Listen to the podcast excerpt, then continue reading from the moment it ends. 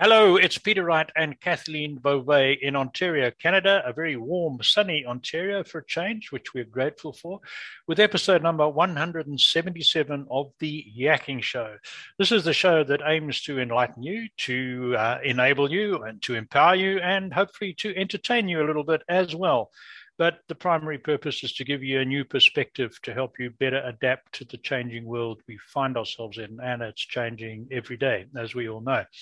It's not my job to introduce guests. We always have interesting guests, but Kathleen does the introduction of our guests so much better than I do, so it's my job to welcome co-host Kathleen Beauvais from Waterloo. Hi, Kathleen. How are you today? I'm doing great, Peter. Thank you so much for that intro. And thank you all so very much for tuning into our show. We so appreciate you, and we love reading your comments. So please keep those coming. And if anyone out there is interested in being a guest on our show, please don't hesitate to reach out to either Peter or myself. And as Peter mentioned, we do have another special guest with us today. Her name is Natalie Kehren. Natalie, welcome to the show. How are you today? Oh my gosh, thank you so much. It's lovely to be here. I'm having a great day. Um, and I feel really good today, and I'm excited to chat with both of you and um, get to know you. Well, I can't wait to delve into this topic. It's, it's one that is so interesting, and I think our audience will love it too. You are an, an, an ugh, if I can get the words out, an intuitive life coach. You're located in Toronto, but in fact, you work with uh, women from all over the world. Tell us about your background and what led you into a career of life coaching for women. Mm. I mean, that's a, that's a really long journey, but I am going to say that it started with my own personal journey with trauma. I do come from a background of um, abusive relationships and sexual abuse and um, addiction and, and, having to overcome a lot of different areas of darkness that I had to dig my way out of, and um, mixed in with a society that is definitely changing landscapes every single day right now. I feel like it's even more rapid than it was before. Mm-hmm. Um, but back then it was, I, I had trouble fitting into different institutions because of my sensitivities to the energies around me and, um, just who my authentic self was inside. So I really tried to vary that and mix in with the family background and trauma and relationships. Um, I found myself in quite a, a, a place where I felt split in two. So I knew that if I could overcome it in my journey and um, have my authentic self shine, my gifts shine, and feel really at home in my skin, that anybody could. And everything I learned in my schooling and my training and in my experience with my clients, um, it just really led me to believe that this work is so important. Um, and that's what really fuels my passion is I really believe that helping women uh, heal and transform really is going to balance the energy in the world and help us all live happier, healthier, more joyful lives, which I think we're all valuing so much more Um, since the recent events of the pandemic. Mm. So here's one from my side. I'm going to tread carefully here, being a lone male with two obviously very intelligent, very capable women. I've got to be a bit careful. So Natalie, um, many people call themselves life coaches, but it's my understanding that not many people really have a grasp of what that is all about. Can, can you explain a bit more for our audience? Yeah, I'd love to. Um, so, I mean, life coach is really the umbrella of many different guides and counselors with different certifications who just help people get through life. And I think that that's such an important aspect, um, to have a guide, to have a mentor, to have somebody that can support you, hold space for you whenever you're going through what life has for you. I think each of us really experiences our own Um, set of challenges and um, trauma experiences and ups and, and downs, and having that person there to just help you with perspective, help you process, and really support you can make all the difference in the world for you. Mm-hmm. And an intuitive life coach just means that I really bring an aspect of um, conscious living, mindfulness. Um, I help actually women uh, develop their intuitive gifts and their um, uh, trust within themselves and psychic abilities and the whole spiritual factor that is part of each human. Um, we are half human, half spirit. So that's my understanding. And I really help merge the two. Mm-hmm, mm-hmm. And just from what you're saying, I think a lot of men could do with that sort of counseling as well. So uh, we let's hope we get some male counterparts of yours doing that as well. Over to you, Kathleen. Yeah. So Natalie, you say that when you clear the inner debris, the entire world will feel it. Feel it. How would one go about clearing this? What What is the process to be able to do that? So I really work very in-depthly with, first and foremost, the person's unique journey and what they share with me. And it's a very personal experience um, when signing on with me and working with me and taking that, that, uh, that leap into their own transformational journey. But the process is really embedded in my signature program, which was developed out of my own personal healing journey, but all of the knowledge and insight I've gained um, from my trainings. And there are eight key steps that, when done sequentially, um, can really change your life and help this inner version of yourself emerge. And I've seen the most miraculous, crazy, beautiful, wild things happen that just are beautiful and meant for them, and their lives are are totally different. And that was a lot of work on their part and, and us meeting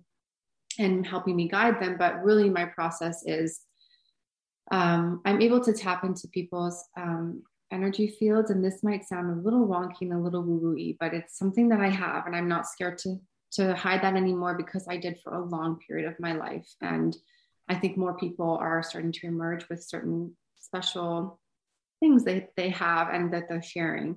So this is one of mine, and I've, I'm finally in a place to be comfortable in that space. And we dig into their subconscious mind, because this is part that the part of the mind that never shuts off, but records everything, mm-hmm. and where things are stored, and um, memories and experiences. And if you want to go as, as deep as this, it's, it's past lives and, and future lives. And, and it's all there. And sometimes, not sometimes, every time that there's an energetic pattern or an experience that has created an energetic pattern, Um, that's not very much seen by the conscious mind, we can find ourselves in very tricky places. So examples of this are relationships that don't last because X Y Z, we either self-sabotage, or it ends up failing, or there's too much fighting, or whatever it is. Um, job opportunities we just can't seem to get. Um, uh, trouble with finances, that's a big one. There's, there are energetic blocks that are in the subconscious that sort of leach into our, our conscious world. And all I do is make them, find them together with my client, make them seen, um, help them understand it, help them release it, and help them change it. And once they're able to change it with the conscious mind, then their patterning is different, and they actually start to create a whole new life for themselves. And that is a very simple, simple snippet, but um, it takes a lot of work, which is a big reason I don't put a time. A lot of coaches put like a time on there. So eight weeks, three months, six months. Um, and I don't do that, because it, this, it is impossible to me to put a time on how much time somebody needs to move through something. Mm. And no one put a time limit on me. Um, and I took, I took the time I needed. So I'm, I'm really here in the, in a place of just wanting to support from a, an authentic place, people who really, really need it. Mm-hmm. So, what are some of the biggest challenges facing women in the modern world today?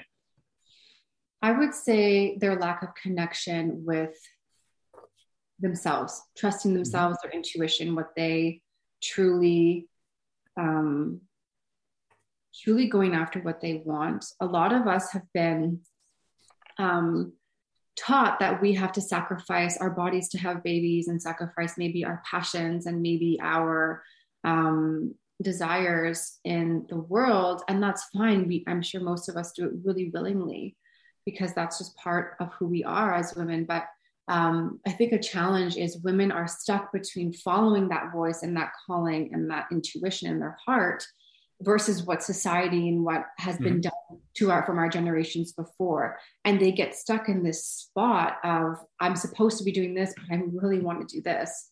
Um, and trusting that and just going for it. So that's another area I help women sort of find the middle ground there and start to reach out and, and answer their calling, because there's so much beauty and gift that's gifts that are, can be offered in that space.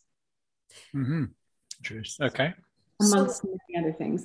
Right. So, so when a client typically calls you, what motivates them to pick up the phone to, to give you a call to say, I, I really need this kind of help? And mm-hmm. so that's the first question. And the second question, you've already talked a bit about this, but um, if I'm a client of yours and, and I, again, I pick up the phone to call you, what's the process that you, you would take me through initially just to start working with me? On the call.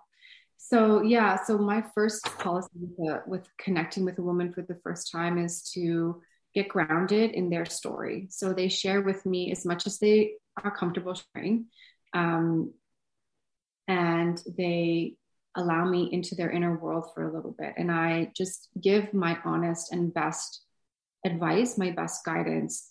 And sometimes that aligns with them and sometimes that doesn't. And, and the alignment for me with a client needs to be there as well. Um, and then we kind of both decide if this is uh, the space that feels the best to journey into next. Um, but really, I like to know part of their experiences, their trauma, where they're at now, what they feel is stopping them. And usually what that is, is what I mentioned about modern face, what modern women face in the world is that split. They can't seem to, they want to do this, but they're scared to, or they doubt themselves, or they're trying to listen to somebody else who's saying, no, no, no, don't do that. This is how things are supposed to be done. Um, So it's, it's reaching out for their, their, who they really are, their authentic selves versus who they've been trying to be. So, um, and then I really ask them if they're, I explain my process a little bit and ask if they're ready, because that's, I mean, you'll never be truly, truly ready, but, um, as long as they're sick of being stuck and ready to make some changes.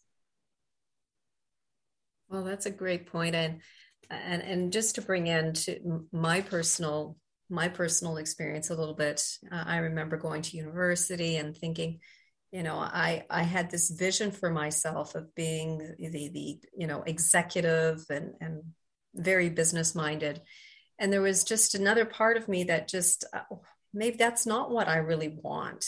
And there's there are two sides that they were at odds with one another, not able to come to terms with either one of those sides. So I probably could have used your help going through that. So kudos to you. Kudos to you, mm-hmm. Natalie. So Peter? So let, let's look at that from the other way around. Mm-hmm. And, and there's a second part to this question as well. So how, how do you counsel a woman who actually wants to be and has the necessary financial support to be just a mother and a, and a homemaker, and that's what she wants, but she feels pressured, and there is a lot of pressure, I believe, on young women to succeed in business or whatever ac- academ- as academically. But here we have a case where a woman says, I don't need to earn the money, it would be nice, I don't need to, I want to be a mother, I want to be a homemaker, but I feel that I'm letting the side down, letting the feminist movement down, letting women down, not taking advantage of opportunities. How do you counsel her? And there's a lot of, in my experience, there's quite a few younger women like that. Mm-hmm. I love that point and that perspective, because that's often not so much talked about is, and I feel like like giving them a voice and being comfortable in their own skin mm-hmm. and their choices is really, really important. So that comes down to still basic, um, um, a, a basic approach, which would just honoring themselves, and that's what they want, and trusting that their path and their light and joy is actually contributing to the world as a whole, because you're producing amazing children because you're home and you're with them. And it's not to say that working mothers don't, it's just that you're, you're so focused on them, being with them, and that is such an honor. We need women like that in the world who are just giving everything they've got to their their children. It's not that all mothers don't, it's just that there's a particular energy of embodying um the fullness of a mother, mm-hmm. and being super, being able to be super present, because even me having children and running a business, there are moments that take away from that presence. As much as, you know, my intentions are amazing and I show up fully, um, but just guiding them to their own authentic version. I'm sure there's answers and um, alignment and truth in their stories of why that role and them being called to it is is um, of value in this place and time and in their life and in their heart. So it's just making everyone comfortable in their own skin and their authentic voice and whatever mm-hmm. that looks like, um, and kind of drowning out the noise around. I think that happens on both ends. Mm-hmm. Yep. Yeah, I think you're right. Absolutely. And would, about, would I be correct in saying this conflict, whichever way you look at it from, has become more apparent as opportunities for women have increased? If I look at my mother's generation, um, you know, she would be one hundred if she was still alive. I mean, she fought in the armed forces in the Second World War, not not on the battlefield, but she she was in England, and she was a woman's Air Force military police woman of all things. Uh, but that's the sort of sacrifice women of that generation made, right, in many countries of the world. So she did all that, and then she got married, and uh, kids arrived, and she never actually worked outside the home, but she worked really hard at farming, all sorts of things. And she didn't face, as far as I know, women of her generation didn't seem to face the conflict of, should I be doing more outside the home? It was sort of, and maybe this is part of the problem, not part of the solution, that it was conditioning that women stayed at home. So so to, to try and boil that down to a simple question, has the conflict in women increased because of the increase in opportunities, do you think? Or is, mm-hmm. there more, is it not that simple? I, I have to say that that's, it's maybe not that simple. Mm-hmm. I The conflict is there, um, but just has evolved into new layers and new avenues mm-hmm. as okay. evolved as society. So I think back then there were much more different conflicts that they had to face every mm-hmm. day. Even being within the home, they might not look the same, um, but it's it, there might still be a similar sense and a similar experience in um, what happens in their body, mind, soul when they. Um, have to experience other hardships that I'm sure happened back then. Sure, sure. There were different pressures. Yeah, interesting. I think you're right. As mm-hmm. it's evolved in layers as society's evolved. Thank you. Mm-hmm. Good one. Kathleen, mm-hmm. back to you. Can you tell us about some of the courses that you offer? Yeah. Um, so I have a few things because I'd like to be, it's really important that I'm accessible to everybody. So I have some free guided meditations that um, I truly love. I've created all of them, and they have, um, I have two series, a seven day and a nine day, and they do different things. They have different themes. So they're really supportive of women. Men can listen to them too, um, if they feel called to. So that's on my website. That's a free offering. Um, I have a program that's sort of like a do-it-yourself online program um, that I offer one call with me, but it's more just to learn about the subconscious and trauma with some PowerPoints and how to heal. And I give you some journal questions and some meditations to follow. Um, and that's really a nice introductory way into this world. And then I have my signature program, which is really my um, one I'm connected to so much. It was like the seed and first baby of this business, of my business. So it has those eight steps that I mentioned earlier, and um, I, there's no time limit on it, and, and I follow them sequentially. And um, I've just seen the most beautiful things happen and evolve out of that. And after that, I have a, a graduate program from that. And that program is more so for women who want to master and really refine their themselves in a way that is on another level, um, in terms of their awareness, their consciousness, their evolution, and also if they want to start immersing those practices and teachings into their own business or counseling services. So um, that's what I offer right now. And then I am opening up my own healing shop, which I'm really excited about. Um, and it has a healing journal that has prompts and ceremonies um, and questions you can answer that just help to support Um, the journey of healing in a very gentle and effective way. Wow, quite a lot you've got going there. That's very good. How how long have you had your business running, Natalie? Oh, I've had it now six, six, six years, I think. Six wow, years. Very good. Yeah. Excellent. Yeah. Mm-hmm. So here I, I've got my, what I call my burning question that I ask all successful guests on this show. And yours are a little different because it's specific to women, but I think your answer would apply to men. So, but let's look at your experience working with many, many women. Would, would you believe there's one characteristic or mindset or, or maybe a habit that distinguishes, before and after you've worked with them, distinguishes the well-balanced, contented woman? And I, and I say successful, but I don't just mean about money. I mean balanced, right? Mm-hmm. Is there one thing that differentiates that person who you could describe as being that from the average who are stressed and, and just not, mm-hmm. not feeling that way? Is this, is there something? Yeah, there's really a defining um, connection that mm-hmm. is formed with themselves that is develops such a deep sense of trust. So this inner trust is really such a, a foundation to stand on. And, you know, when you build a house, you have to have a foundation um, for let, to let the house stand. And when this foundation is, is well connected to, um, even if it's a little bit before, and then it's, it's the connection has, has increased since after the program. Um, this connection is, is such a foundational, um, driver in in success and abundance and authenticity and living the life that you really, really dream of. Um, because this inner trust helps us ground into the moment and being present, which I'm sure you've heard in the wellness world is mm-hmm. like what we're all trying to do. Um, being present really collects our energy in such a way that you're more aligned, you're more focused, you feel more balanced.